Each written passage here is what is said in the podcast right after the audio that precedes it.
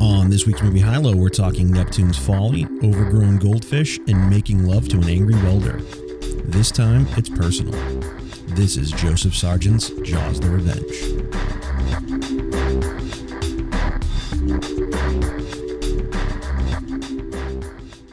It's been a minute since we did this, huh? Yeah. The- It's been like two weeks. You are rolling, right? Yeah. Okay. Just, you know, it's been like two weeks. Uh, well, coronavirus since- has been kind of a bitch, so since the know, world went to shit and it turned into a complete uh, nightmare out let's there. act like coronavirus is the reason we haven't done this in a couple weeks. that sounds like a good excuse. I mean, it's a perfect. Or maybe it's an excuse for why we should have done it. Like, oh, you're home. Well, that's what I mean. I think the people need us. I think at the end of the day, we realize that you know, like maybe movies, talking about movies isn't the most important thing in the world, but maybe talking about movies is the most important thing in the world right now. Maybe while right we're now. all while we're all sitting around at home, Right. Looking for something to watch, looking for something to make fun of, or looking for something really Like great. our podcast isn't necessarily Mr. Right, but it's Mr. Right now. oh, I like that. That's uh, what's You've heard of that before, the Mr. that? Right and Mr. Right now. That's uh, I'm yeah. not looking for. It's, I think it's from Sex and the City. I don't know. I think there's a there's also a song that's like she's um not Miss Right, she might be right right now. Becka becka becka bow, now, now, now.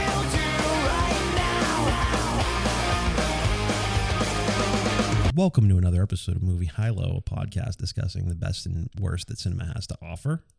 I'm Dee. And this is Dom. And you know what I would like to really be able to socially distance myself from? This fucking movie right here. Hmm. Jaws the Revenge. Uh, the movie this Are you week. gonna have a little bit of that you put in there? no, God, no. Um, no rim shot. Jaws the Revenge, directed by Joseph Sargent, released on July 17th, 1987. It is a low episode. Says Who, the folks at IMDb have given it a 3.0, which puts it in the bottom 100 at number 28. It's got a 0% rating on Rotten Tomatoes, and it was nominated for seven Razzies, won one. Um, Rotten to the core, huh? yeah, it's um it's pretty shit. It's pretty shit across the board. I mean, the thing about the thing about Jaws in general is that I think that, you know, obviously at some point we should probably even do a podcast on the original Jaws because it's such a great Of course. It almost Timeless seems like we should have done that before doing Jaws. 4, but yeah. maybe, but this one is uh, in a weird way not not that it's better known, but it's it, it what Jaws became almost is um I want to say more prevalent in the minds of people as I mean I, I shouldn't say that. I guess what Jaws the movie that started the original it's a little of both, but yeah. but people know what it turned Because I mean, I knew of the original Jaws. I didn't know much about the sequels before I met you. oh god. I remember and my parents saw that movie in theaters, and my mom always jokes that my dad was hiding under the seat, but I don't think it's 100% true. People were. It's so funny because I remember being a kid and I remember seeing Jaws at a very very young age. I can't really remember the the chron- the chronology or the order in which I saw Jaws. I'm sure I saw the original one first, but all the other ones kind of like blended into each other for some reason. It was one of those things where I, I don't I, I don't know that I when I saw the other Jaws movies as a kid I knew which one was two or three or four, but I remember what I specifically remember was my mom telling me okay so the this one is is is the daddy shark and then in this movie it's the mommy shark and in this movie it's the baby shark and it was i really think that that The concept family. Was a whole Jaws family and i think it came from Jaws the second, th- Jaws i think third. it came from this movie i think it came from the whole stupid fucking concept that the shark has a vendetta against the family so that the idea is that It's it was a almost shark like it's not even like a passing of a crown or a title to your heirs. It's like what you're passing down a war.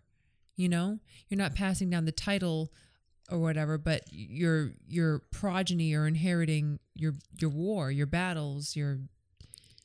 yeah i in- mean in this case, it's the war against The Brody and his Brodies. family. The Brodies, yeah. they fucking hate the sharks hate them the, the sharks hate that family So it's like that's the, the the thing to take away from it is that all the family members carry on this vendetta for the dis- predeceased relatives. or are they family members or is it just that like there's like a shark council and like there's like a town hall every night and the sharks get together and like you hear what these fucking brodies did to one of us the other like and it turns into a whole thing like i have no idea. And the movie doesn't make it any clearer so um, real quick let me do a quick synopsis for anyone who has not seen the film. Ellen brody chief brody's surviving widow remains an amity resident with her son sean now acting as the island's deputy. One winter evening, when Sean is summoned to clear ocean debris from the channel marker, he is fatally attacked by yet again another great white shark. In the wake of Sean's demise, Ellen decides to travel to the Bahamas with her eldest son, Michael, and his wife and daughter. But her greatest fears are soon realized as she comes to learn that the shark has followed her and seeks to. el- Don't laugh. I'm sorry. But this is the plot of the movie. The shark, her, but her greatest fears are soon realized as she comes to learn that the shark has followed her and seeks to eliminate the remaining members of the Brody brood. Will Ellen be able to save her family, or will Jaws have his revenge? The Brody Broody. The, bro, the Brody broody, the brood, the broody broads, the Brody brood, Djibouti. the booty. Um, I said Djibouti. the, so Jaws, they made the sequel to Jaws. They made Jaws two. It's basically like a really poor retreading of Jaws one. It's really one of the. It, it was kind of like the the way that Jaws was the first blockbuster. Like Jaws two was kind of like the first sequel that was like, oh okay, what a sequel ends up being hmm. is like kind of a shallower, shittier retread of the original movie. It set the precedent. It really did. It really fucking did. It was like, oh, it's the same exact thing, only shittier. Okay. So that Only was shittier. So that was Jaws 2. Now, when they were going to go make Jaws 3, this was a I, this is a legitimate conversation that was had with the producers. When they were actually going to go make Jaws 3, there was a thought to call it Jaws 3 Human Zero. And it was going to be like a naked gun style spoof of Oh, slapstick. like it was going to be like we're making fun of the fact that we're making a third Jaws movie, and of course they didn't do that. They ended up making Jaws I grew up on 3D. slapstick movies, so I would have loved that. I mean, it probably it Airplane actually and it blazing saddles. And the impulse wasn't wrong. The impulse to make fun of, course, it was actually a really good impulse because it was clearly at that point like, wow, are we really trying to make Jaws 3 Mm-hmm. Um, of course, they turned it into Jaws 3D, which was some 3D gimmick bullshit that was uh, shot in SeaWorld. It was the SeaWorld Jaws. By the time we get to Jaws 4, The Revenge, I really don't think anybody's taking this seriously anymore. Like they're they're they're presenting it as a horror movie or presenting it as a serious entry in the franchise, but they're literally just like squeezing the last bit of milk out of the tit at this point. Like that's really all they're trying to do here. They bring back the um, uh, what's her fucking name? Um, forgive me, Ellen. Ellen. But yeah, Brody's wife was. Uh, Ellen. Ellen. Alan! Alan! Alan! Al! Alan! Alan! Alan! they bring back Lorraine Gary um, so that they can have an original cast member in the movie. And that's really about as far as they went in terms of being like, hey, we have to bring people into the motherfucking theater to see this piece of shit. The only way to start with this absolute piece of shit movie is to talk about the first low, which for me is the entire Shark Vendetta So we're going to start with the lows. we got to start with the, it's a low Okay. episode. Let's start with the lows. Um, I think the whole It's shark. sad I have more highs than lows. I know you do. I know you. You. We when we sat down and watched this movie. I know we actually. We actually. I mean, for listeners, things that we make it this a few charming, weeks not ago. things that make it a great movie, but things that make it charming. Do you know what I mean? It's the same thing we watch Battlefield Earth or Wicker Man or anything else that's campy or dated or kind of silly. I tend to I can find what's positive, but it's usually because of the campiness, the corniness, Right. whatever. So it's it's more like that it's charming to me. It's not because this is a brilliant cinematic masterpiece. No, far from it. But things that I'm endeared to because I mean I also grew up watching shitty horror movies that are campy and corny and like I, I can appreciate what makes something shitty but in like Yeah. a dated way Of course. i mean so that's what my highs Oh, are yeah, listen, I- most of my highs are I've seen this movie. I've seen this movie a ton. Like this is I not mean, the first time I've the watched this we're looking at right here it's like actually like the fourth one but the when they introduce the jamaican friend he's like what do you stop farting around you know the way it segues into that scene you can just hear him over the the speaker saying do you stop farting around i'm sound scottish Mario, you're Mario Van Peebles. Will you stop farting around, man? You know, like whatever. This is our lives. it sounds Scottish. Never tried to sound Scottish. I It love you. Sound Jamaican. Always have. Anyway, but it's funny, and it's not because it's great or makes the movie No, great. it's It's just fucking it's, a, it's funny. So I put that as a high. I mean, that's just one of a few examples that I wrote down. Right. It's usually something that just adds to the charm of it. But but I- Because of how but cheesy it but is. but what I'm saying is that like what separates this all right so it's it's it's a part of the Jaws franchise right and again like I don't want to belabor the point that Jaws is a classic it is a amazing seminal movie in in film history it's one of the great great great films and it's you know by the time we get to Jaws 4 it's like the perfect example of the de-evolution of what the fuck happens with movies when all you try to do is franchise them and make them fucking dumber and sillier.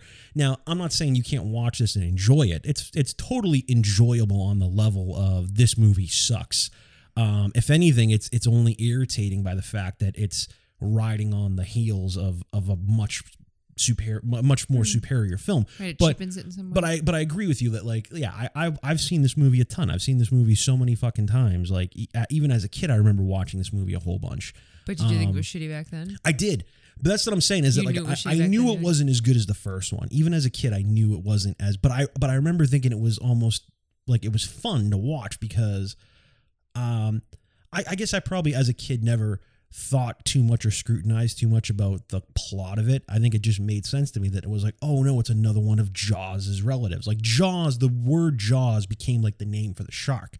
It's not the name of the shark, but it almost like in as time went on, the name Jaws became the name of the shark. So it almost felt like, oh, this is Jaws' cousin. This is Jaws' little brother. This is Jaws' whatever the fuck he is, and he's mad at the Brodies. As a kid, that almost made more sense than as you become an adult and you're like, wow, that's fucking dumb. That's like, did adults really write this and expect anyone to take it seriously? Um, and maybe it was just made for a dumb, you know, 11 year old kid. I don't know. But opening scene, the movie opens up. We're on Amity Island. Um, Ellen Brody's there. She's got her. She's got her son Sean Brody, who is now kind of like the deputy of the town. So he's kind of like walking in his father's footsteps. There's this ter- there's this terrible fucking line. I wrote this down as another low was the horrific dialogue where like Mm-hmm. they're making a phone call to the other brother, eh, or they're no, they're talking to the granddaughter, mm-hmm. and you know he's like picking shit out of the salad, and she's mm-hmm. like, "Your father was the tomato thief of all time." It's like It's so that's cheesy. so fucking. Okay, can I talk about that? Please. So, the first lows I had were from that scene at the beginning of the movie. So, things that are predictable are like, "Wow, I didn't see that coming."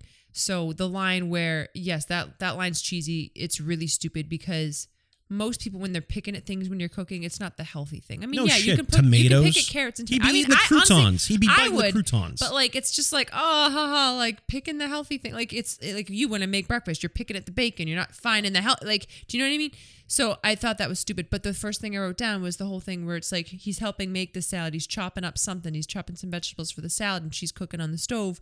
And she goes, "Watch your fingers." And as soon as she says, "Watch your fingers," he, of course he like nicks his finger, and it's like, ha ha, like watch your fingers. Ah, I see. I knew you were gonna cut yourself. It's like, of course that happened. I have a few, of course, moments for the first uh, lows like that, I have, and then the next thing is when they're talking on the phone with the granddaughter. It's like, oh, you know, you immediately know something bad's going to happen or something at some point bad is going to happen to the granddaughter character when you hear her say, I'm taking swimming classes. Yeah, she's like a fish. Hmm, I wonder if Jaws 4 is going to have something to do with this granddaughter that loves the water and is like a fish and she loves to swim. She's taking swimming classes. It's like, you know, of course. And then, you know, not long after is the scene where she's playing by the water. It's after Ellen Brody's son dies, the the the son from that scene when he's eaten by the shark when he's going to check out, you know, the buoys at night or whatever. Yes. And then she's like, I don't want anyone else in my family going near the water. Nobody. And it's like, not only like within the next five minutes is she going down to the Bahamas anyway. I'm like, wow, she sure has a strong will. Mm-hmm. You know, I'm not nobody else in my family. You know, and then you're all going down to the Bahamas. It's like, okay, well, I, didn't you just say in like a few scenes, like a few minutes before, that nobody else in my family is going to be near the water, and then you just cave and all go to the Go Bahamas? to the most watery Okay. fucking place in the world. And then the granddaughter, sure enough, is like on a tire swing by the dock, whatever. And she's about to go in the water, and Which is a freak- rip from the original. But, of, yes, that too. But it's also like, of course this is happening, and of course she's gonna freak out, and be like, oh, you're too close. Like you just see all that shit coming. You know what they're Yeah. trying to do when they set it up. You know exactly what they're trying to do. You know how it's gonna pay off, or it's supposed to pay off. I'm like, you're not reinventing the wheel, people. Like no, yeah, you know what I mean? not. But it's like it's that's it's like it makes it enjoyable and charming because it's so shitty. You know, if you're if you're thinking anyone's gonna take this seriously, you got nothing. Well, that's what I mean. So like uh, so the whole setup for the movie is uh, the the like the first like 10 minutes of the movie you understand that like it's Ellen Brody, the surviving widow of, of Chief Brody. Her son still works on the island. He's following in the father's footsteps. And it's it's supposed to be the winter. And there's this whole thing where it's like, I don't know if it's Christmas Eve or whatever it is. It's like it's supposed to be in the it's supposed to be right around Christmas. He's he gets someone calls and they're basically saying, like, hey, there's all this shit caked up on this channel marker on this buoy, and he has to get into a boat and go out and pull all the shit off. And then he gets attacked by this fucking shark. Okay. So in my head, I'm like, is this intentional? Is like i- i- is uh, is what they're trying to posit that the shark has like caked up all this shit on this buoy and it's like, all right, Sean's coming out here. He's laid out a trap. comes. Like you know what I'm saying? Like the shark is laying a fucking Luring trap him. and waiting for, as if he and he doesn't even. And, and they even say at one point like, why don't you get the Coast Guard? And it's like he's off duty or blah blah blah. It's like the shark doesn't know that Sean Brody's He checked the coming schedule. out. He He, checked the schedule, right? He called up. He made a prank phone call. It was like Sean Brody. on That's a fucking-" family family guy I skit right there, it's, right? It's so fucking stupid. And then He's got the glasses on the cell phone. and this is another thing I thought was so fucked up about that. He gets attacked by the shark, and they're cu- it's like he gets his arm bitten off, and they keep cutting back to these Christmas carolers because he's out there on the water and he's screaming at the top of his lungs, and they're cutting back. The herald angels sing. They keep cutting back to these to these to these carolers, which is supposed to, for the audience, say they can't hear his screams over the the Christmas carolers, right? That's why he's screaming at the top of his lungs and no one's coming out to help him because the car. I literally wrote down. I counted seven cutbacks where they cut Where from him back to the screaming, carolers. cutting back to the no one can hear him. And it's one of those things where I'm like, okay, by the third cutback, I'm like, we we get it. They can't hear him, or there's dramatic irony to like the pretty mu- Christmas music versus his horrific Mm-hmm. screams. Like by the seventh cutaway, I'm like, are you guys? Do you, did you guys need to like fill? The, the amount of Maybe. screen time was literally like this scene has to be a minute and a half long for it to be effective. Let's keep cutting back to this bullshit. It was just so fucking stupid. Um, but anyway, so I'm like, all right, so so uh, the shark has laid a trap for Sean Brody and has effectively taken out one more of the Brody clan. Ha ha ha. And, and again, I, I know we already talked about this. This was one of the questions I wrote down as I was watching. Like, what shark is this? Is it a distant cousin of the original film? Are all the sharks related? Is it is it just like a um like a brotherhood thing where it's just like Like the Freemasons. the sharks against Brodies? Like the Freemasons. yeah, you know what I mean. Like, are they are they are they congregating in the in the deep ocean and trying to figure Are out there a way? Freemasons lodge in the un, lodges under the ocean? And then it also makes less and less sense to me to think like you know I mean go inland right like you live on an island like the, the- you know what you know what the you know what the best place to not get attacked by The a woods? fucking a fucking shark is yeah the woods or a fucking fifth floor Desert. walk up in New York City like they can't get you there Right. you know what I mean Why would you still live on the water? Right? what the fuck are you doing on the water if you're so fucking scared and why is your fucking son a marine biologist if he's afraid so anyways Maybe because he was always more with the. You know what? You know I can make that argument. What about um Steve Irwin and how his daughter went on to basically try to follow in his footsteps? I mean, when that happens, I can see how that becomes a calling for the younger generations in some ways. okay You know what I mean? Her father was killed by a stingray doing what he did, and she ended up. She, I think to this day, I, But no, I don't know think- exactly what she does, but I know she grew up and like basically is doing the same thing. I don't him. think Steve Irwin's widow is being like the stingrays are out to get us, little Biddy, whatever no, her name is. but is. at the same time, is it Bindi? Yeah, Bindi, Bindi whatever her Irwin. name is. I called her Biddy. Here, do you want the biddy? Hmm? Does Bono want to the biddy? You know, it didn't deter her from the ocean, or if anything, it drew her more to it. I guess so. I guess that's fair enough. I think that's given this movie way more credit than any of the screenwriters thought. If if something or your the occupation of your parent that was truly genuinely fascinating, but became the demise of your parent, it wouldn't be enough of a reason maybe to deter the child. If anything, it might be something that makes becomes a source of obsession Yeah. for that child. yeah. I need to find out That's more about fair. it to get answers. I need answers, right? Maybe to give answers to what happened to their parent in some but, way, but, or but wait a second. Okay, okay, that's a perfectly good explanation. But they go to great lengths when they're talking about Michael. When they finally get to the Bahamas and they're talking about Michael, they go to great lengths to him being like, "I don't even deal with sharks. Right, we do with coral. I deal with snails. Like I don't even I fucking coral. see sharks." Yeah. So it's like so Coral obviously that's not the impetus or the or the or the motivation for the characters to be like sharks killed, you know, sharks and then and the shark didn't even kill his dad. This is my other favorite. I wrote down horrific dialogue at I was one thinking point. more about the son that got killed. Right, right, right. But what I'm saying, but Michael is the one that became a marine biologist. right, but okay. but what I'm saying, But the is, other son is the one that became a cop, like his dad, and is which makes sense. Which and is going out to the water at all hours of the night to report to things that I mean, he's still working in that community, basically doing what his father did, is following his footsteps. Right, I understand this. I understand Sean wanting to become a, a, a police force member in the town that his father policed, but Sean, I'm sorry, Michael becoming a marine biologist is like if you're what you're saying is the thing is like, well, he's drawn to the ocean because of the shark attack or what happened to his father. Fine, but he makes they go to all these lengths to make the point that he's literally just looking at fucking snails. You know, he's not he's not even interested in sharks. It's not even what he's actually. I mean, if he was interested in sharks, it would, it would maybe make more sense. Mollusks and crustaceans. There you go. And then I wrote down the horrific dialogue. So then when everyone's trying to cons- console her, this is this is one of the most embarrassing lines of this entire fucking movie. I mean, this is like you're going from may your sex you're going- you're as going- busy as your shirt? That line. no, well, that, no, no, no. That's funny. That's actually that's actually a pretty good line. So you're going from the original Jaws. It has this great dialogue, like when Quint is doing the entire monologue on the, uh, you know, that, that sharks, that doll's eyes. He, Right. He's doing that whole monologue of, of Two the- the, thousand men went to the sea that yeah, night. 150. I'll never wear a life jacket again. You know, he's got this great fucking monologue. You're going from some of that great shit to something like this, which is one of the most embarrassing lines of the movie, when she's saying everyone in the family's been killed by sharks, and then the the son Michael goes, "Dad died of a heart attack," and she's like, "Your father died of fear, I know. fear." Or what it." about equally as shitty the line where she's like, "It waited all this time, Oh, and it came it's- for him." It's so fucking bad. It's so in, and like not even bad, like embarrassing. Like you expect to see the shark like rubbing his fins, like, yeah, "Yes, excellent, yeah, there they are, Brody. excellent." Excellent. I got to bring it up, but we're gonna we, we got to talk about it more as we get to it. The shark. This is another one of the lows I wrote. The the shark has never looked worse than in this movie. I mean, here we are.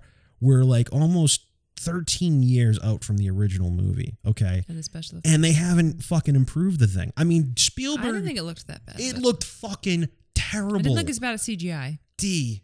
It didn't look I real, agree, but it didn't but look like CGI. I would. It looked like a model. when it's chomping At on best. the oh god all right so hold on so so now in the in the movie so now the the where where we're going from here is that ellen brody you know the family michael and his and his wife um and his daughter and his uh, ellen brody's granddaughter they all come out to amity island to to go to the funeral where they have these awful sepia tone fucking flashbacks from the original movie. I mean, they're, they're literally trying to put Brody in the movie as much as possible because they couldn't get Roy Scheider in the movie, so they're literally Mm. cutting back to old footage of him to keep to try and make people think like, don't you love that yeah, but first at the same time, it's like he's supposed to. Well, is he supposed to be dead? He's supposed to be dead. He's dead. He's dead. But the Right, point so is, that's part of the reason that he couldn't Oh, ah, it's be- so fucking stupid. Why though. else? could- How, how could he be in the movie? He's supposed Honey, to be dead. he's dead point. because he wouldn't agree to be in the movie. He's not dead because he died in any of these movies. He's dead because he wouldn't come back. So they're like dead in the script. You know what I mean? Yeah. They couldn't. They, he was like, no, I, I was embarrassed enough to be in two. I don't need to be in four. Because he didn't technically die in the first one. no, he didn't die in the second one either. He's Right. Quentin did though. Well, Quint Quint Quint gets it the worst. Um, but but so so now she is agreeing to go back with her son and her daughter-in-law and her granddaughter to the Bahamas, where they're like, "You got to get off this island. We're gonna come back with us and stay with us." Which again, you know, the water is pretty fucking prevalent in the Bahamas, but mm-hmm. fine. So she's gonna go and, and be and hang out with her with her family to grieve. God bless Lorraine Gary. There's this one scene in the movie where they're all on the ferry leaving the island and she's playing with her granddaughter and then she like puts her down and like walks away like so that no one can see and is like having this like cry fit. She's like trying to give some pathos to the character. She knows there's nothing in this fucking script or nothing in this story, so she's trying to give it something. God bless her. She's doing her best with nothing to work with. Um, but they get on this plane Right. and Michael Caine makes it better. Michael Caine. Michael Caine makes and this is better. I'm I'm I'm gonna I'm That was gonna one of the highs where I put the Michael Caine is awesome. no, I put I put on one of the only highs. I have three highs, and they're all pretty. Michael Caine they're all pretty big. I wrote Michael Caine playing a character named Hoagie. Right. Perfect. Well, it's good. Hoagie's thing. the guy's fucking named Hoagie. I like, the line where you know he's Joey he's, Submarine. He's basically Perfect. trying to get into Ellen's good graces or whatever, and he's like He's trying to get into more than that. I know. I right. Yeah. The hey, fucking yo. granny panties. mm. And um, listen, I love Brody. and he's saying he's gonna like, he's gonna Oh, do love something. you. I know because because he's such a catch. Um, but he's gonna do something crazy with the plane or whatever. And she's like, "Do you really think you can do that?" He was like, "Of course not. What kind of pilot do you think I am?" And it's like, "Ha ha ha ha ha." He's like, Alan Brody, you are the Batman. I promise, Mama, I'll protect you. And I, Oh, I think- D- Listen, Alan Brody. Michael Caine. This this plane is almost the size of a ruby, the size of a tangerine. I know, right? Um, so or, any- or just quote Prestige. Anything, What's your yeah. favorite line of his from Prestige? Oh, the Prestige. Well, I mean, every What's your favorite line of Michael Caine from the Prestige? And the Prestige. Well, he does the whole setup of the ori- he does the whole um We're gonna do that movie on here too. It's oh god, we're totally going to do the Prestige on some point. The Prestige is one of my all-time favorite movies ever. It's fucking awesome. Um Well, the best, the the the the greatest thing is he does the setup in the Prestige where he's saying he's trying to comfort uh, Angier, and he's trying to explain to him that like. You know, I, Oh. I knew a Said sailor. it was like going uh, yeah, home. Yeah, he said, you know, I knew a sailor. He was on. He was trapped underwater for five minutes, and he said it was like going home. And then after you get the realization like of everything, agony. when he says to him at the end, when, he, when you realize what Angier is doing, he goes, Take a minute to understand your accomplishments. I once told you about a sailor who almost drowned. And he's like, Yes, you said it was like going home. I lied. He said it was agony. Mhm. That's fucking great. And he does that every night Oh, God. under the stage. Oh, God, that fucking movie's so fucking awesome. Uh, why don't we just make this whole podcast about that movie? That movie's so much fucking better. right? Um, so, anyways, they get to the Bahamas. Um, I, I, I think that, I think that the, one of the another one of the things that I wrote was I think is just fucking bananas is that now they're in the Bahamas, and Ellen Brody has somehow developed a spidey sense of the shark. I know. There are all these She's got the scenes. shining. Oh my god, she's shining with this fucking shark. There's a scene I'm like, oh, I thought she was there. She's like looking out at the water and this shit's happening. It's like she's not even there, but it looks like she's watching it, but she's just having a vision of so it. so so there's a whole thing where he's where, where they're they're intercutting between like her having like playtime with with her granddaughter. like ice cream, Doc? yeah, yeah, yeah.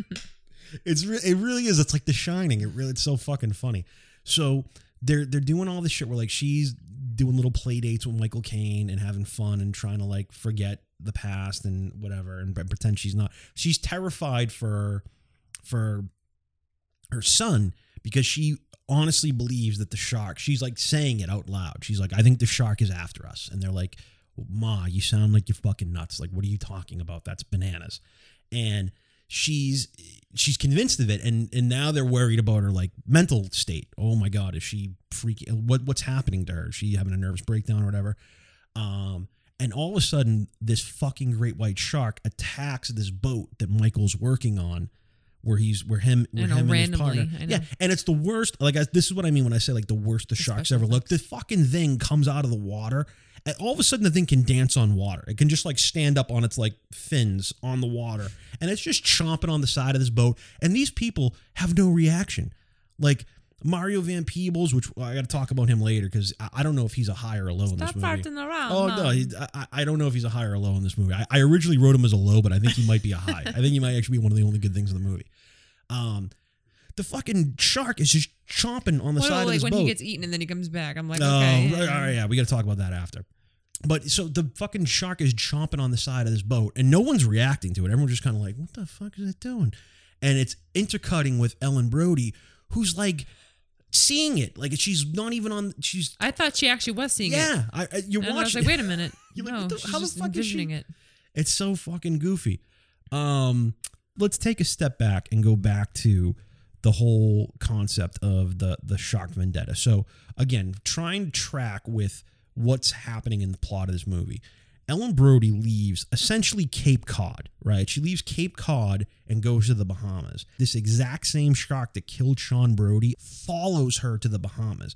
What I don't understand is, did the shark get the fucking travel itinerary? He might have. How the fuck He does might have he made a phone call. and Made some phone calls how fucking fast does this thing fucking swim? with I mean, seahorse telephone. but now the entire plot of the movie becomes that this shark has shown up in the Bahamas and is attacking Michael Brody's boat. Now he's a believer. Okay, now Michael's a believer, and And then I saw those teeth.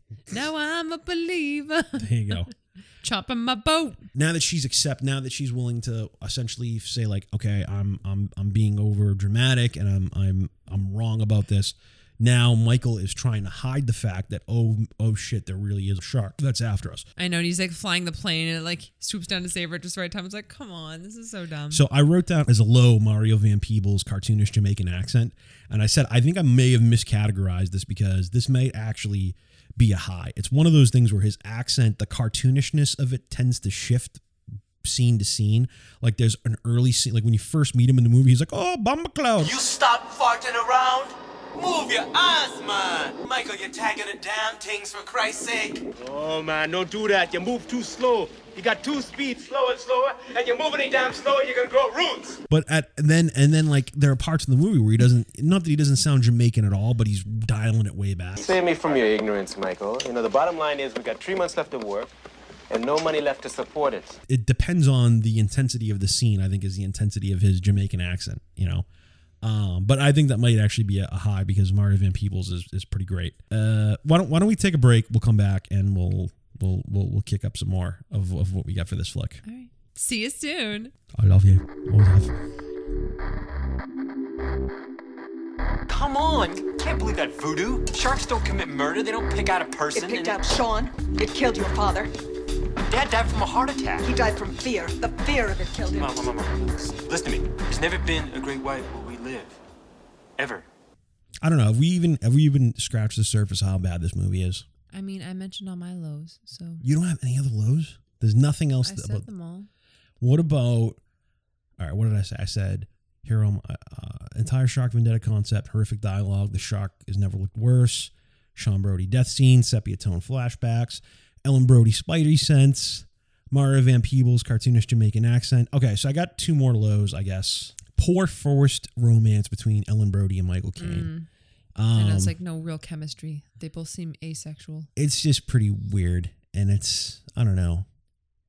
I don't Yeah, know. It's just I think we summed it up right there. Is that, is that all it takes to explain that? So it was actually kind of funny because Michael Caine, when when he was shooting this movie, he was actually not able to accept um, his Oscar that he won for Hannah and her sisters. He was actually he was shooting this film. hey, Anna and her sisters. Hannah, Hannah and her sisters. Hannah. Hannah and her sisters. I don't know what that movie is. There's a movie about a woman named Hannah and and she's got some sisters, and Michael Caine was in it. And he was supposed to he he had won his first Oscar for that movie, and he couldn't accept it because he was making this movie. And P, I, I've read interviews with him after the fact where they they talked to him. And they're like they they reference that, and he's like, yeah, I've never actually seen um, Jaws: The Revenge, but I've seen the house that it built, and it's it's very lovely.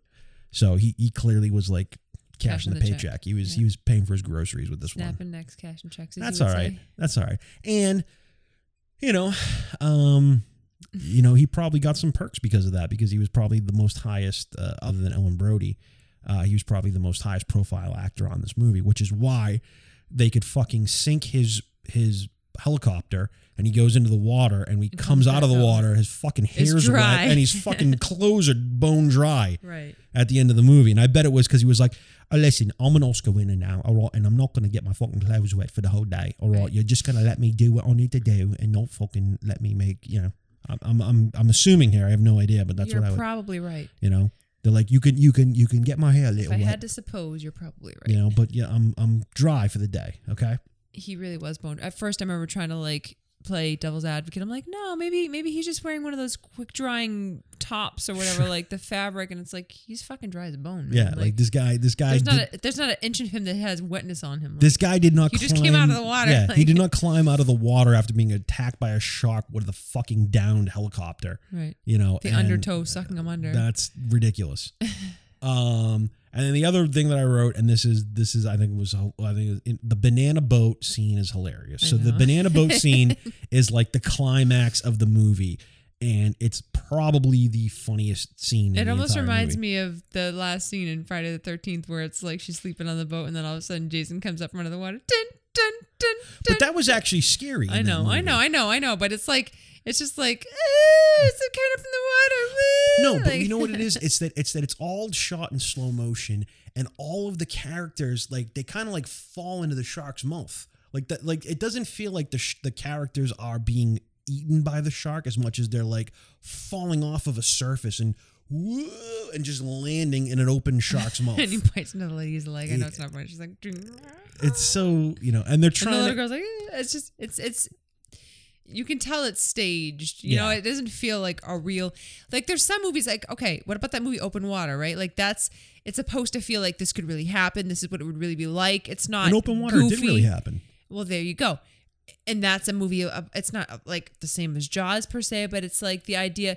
Those kinds of movies where it's like you're trying, you can actually feel like this is what it would feel like. This is what it would look like. Mm-hmm. You know, you can feel like that's what it would actually be like versus this, which like you can tell it's being staged. Yeah. It's just, oh, of course, this fucking animatronic shark's coming up now. It's it's campy. It's just really campy. when we get to the end of the movie, so she ends up, Ellen Brody ends up um, stealing this boat Neptune's folly. I was gonna say the Sivu play. She ends up stealing this boat and running off into the middle of the ocean because she thinks that the sh- it will lure the shark out after her because it's got the Brody scent. It can sniff her armpits and understand that she's Brody's wife or whatever the fuck is Her going on. pheromones. So she gets on this boat. She goes all the way out there. It draws the shark in. They all go after her, and they all get out there. And now the shark is after her, and it's fucking attacking the boat. And the boat is sinking, and and they decide that they're gonna try and put this. Uh, they're gonna try and get this. Um, um, I don't know. Some this device into it that when it when it puts it in it like it like disrupts its receptors. Right, and then ends up So that so that every time they click this button, It drives it crazy. It goes, and it comes it comes out of the ocean screaming. Uh-huh, it's like uh-huh. Roaring like a it blows up. dinosaur. And now and then Mar- that's when Mario Van Peebles you think gets eaten, but they're not gonna. They don't end up letting him get eaten. This thing, this thing is coming at the boat, and they end up stabbing it with the bow of the boat and it just and, now the whole time as it as we're approaching as like they're trying to they're trying to raise this thing out of the water and aim the bow of the boat at it it's intercutting with the you know of course the far superior original film with Brody when he when he's put the fucking tank in its mouth and he's trying to line up the shot to shoot the tank to blow him up and it's intercutting with this like it's Ellen Brody looking at the shark and it's intercutting with Chief Brody's memories. It's like it's intercutting with know, and she wasn't there flashbacks of things. flashbacks for scenes that she wasn't even in, which Right. makes no sense it's at more all. for. I think that's more fan service. I guess it's totally fan service, but I, at this point, I guess they have to give you but something. it's also like you said, it's a way to put him in the movie, even though he didn't want to be in the movie. right to be like, hey, remember how awesome this was? Like, try and remember that with this Let's garbage. pretend this is a reenactment, even though it's just scenes from the original movie because he didn't want to be in this movie. and and Jaws's little nephew jumps out of the water. JJ Jaws Jr. J- JJ, J. Jaws Jr. the third, the fucking bow of his boat comes up and stabs this shark in the face, and the fucking shark explodes. I'm not sure why the shark explodes. It doesn't really make any sense that it explodes. The device that they put in his face has nothing to do with. It's not an explosive device. right. That's- That's like there's no reason that he should have blown up. There's no reason he should have blown up. He just fucking blows up. Isn't there a joke?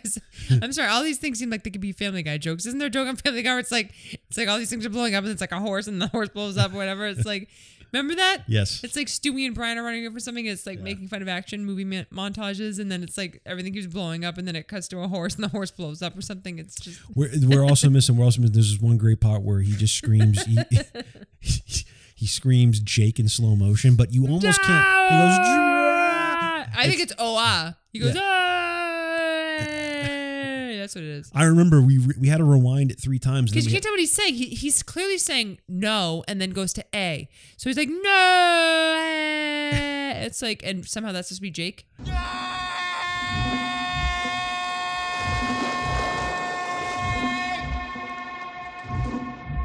I remember we rewound it like three times, and then I was finally like, I'm just putting on the subtitles, and then I put on the subtitles like, oh, he's screaming Jake. But like, it took me a while to hear that. He, I'm like, I, I don't know that. I, I, didn't hear, the J at any point. I heard, oh. He's like, "Ah." it's one of the worst slow mo screams of all Right. time.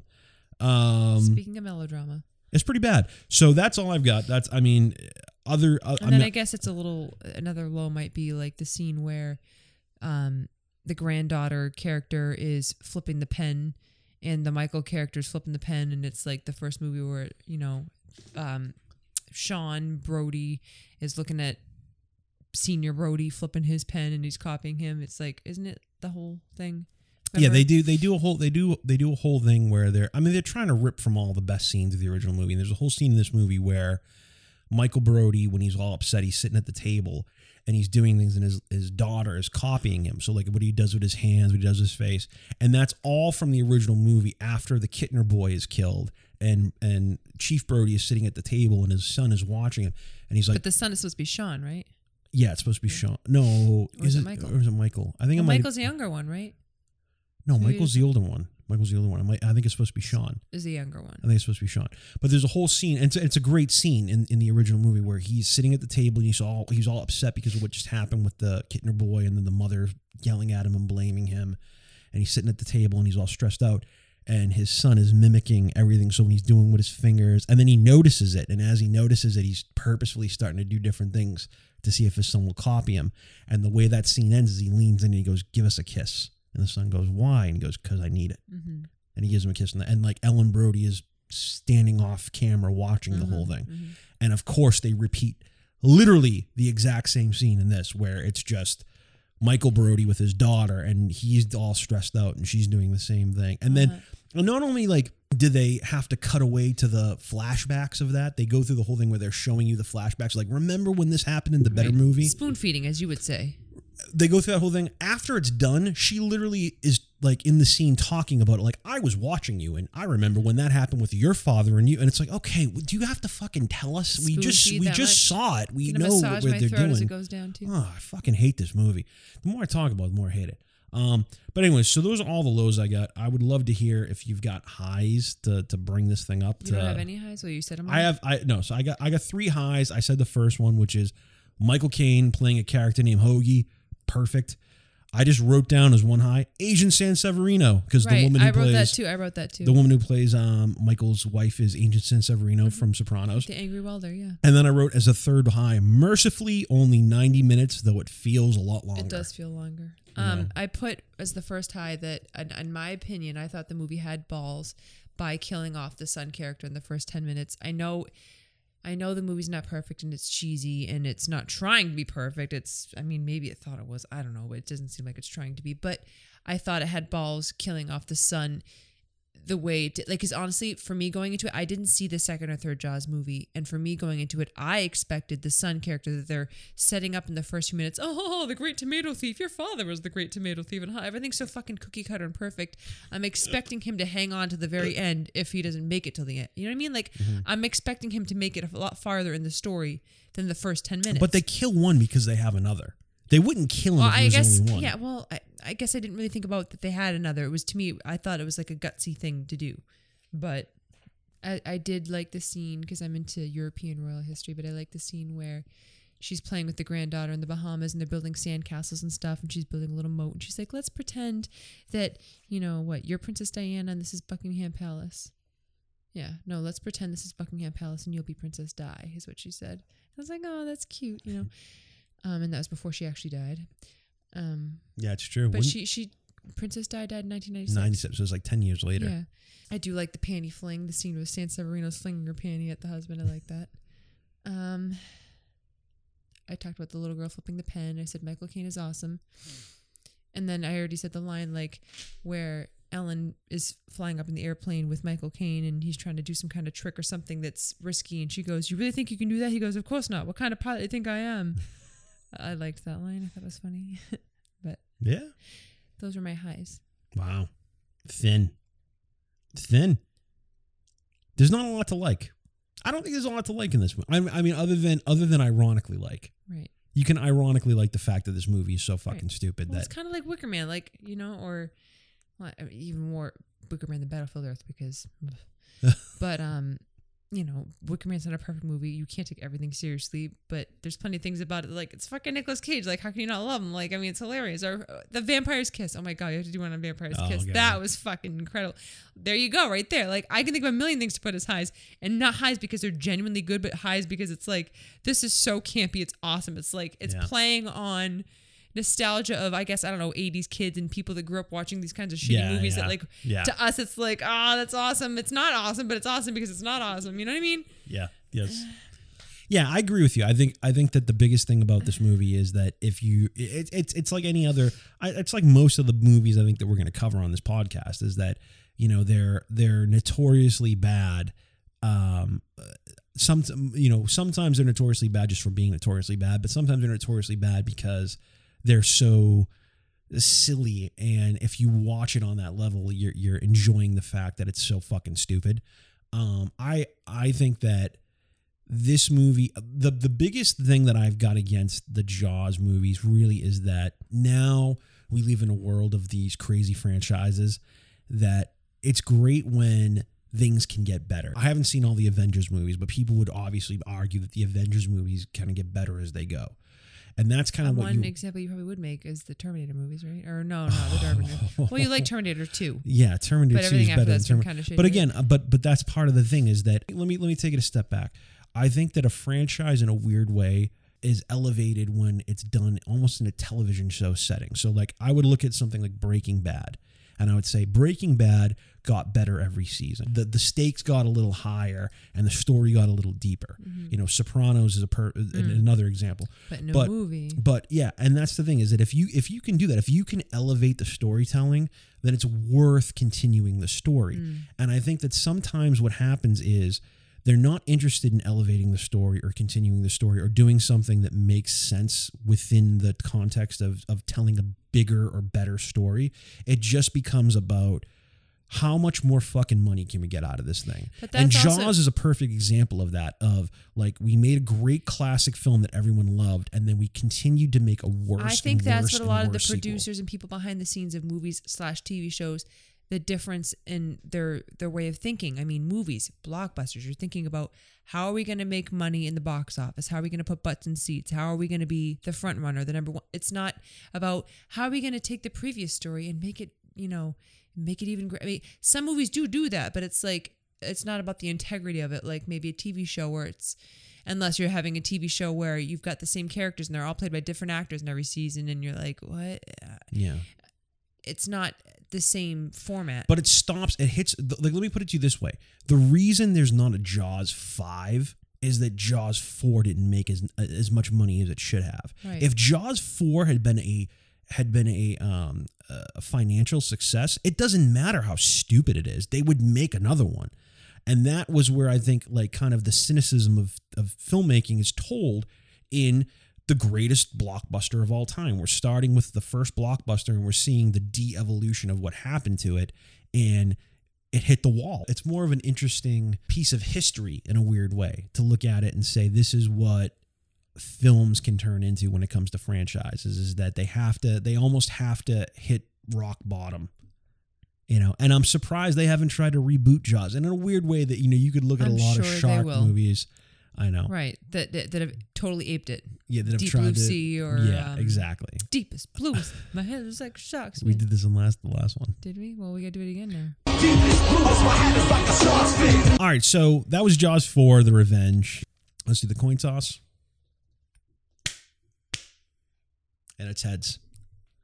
Um, I can't um, remember what the high and low is going to be. Head. So, apropos to everything that's happening in the in in the world today, we're going to do a film that happens to be a great virus film, but also Twelve Monkeys, a great time traveling film, which is Terry Gilliam's Twelve Monkeys. Do the music's weird and it's like yeah. Terry Gilliam's. It's uh, got that weird like accordion thing going. Terry Gilliam's a really weird director, but um, thanks for listening to this episode of movie high low. We'll check in with you next week with uh 12 monkeys. We are living in uncertain times. Everything sucks right Absolutely. now and uh, just do your best to look out for yourself. Take care of yourself. Take care of the people around you. Take care of the people you love. Take care. Adios.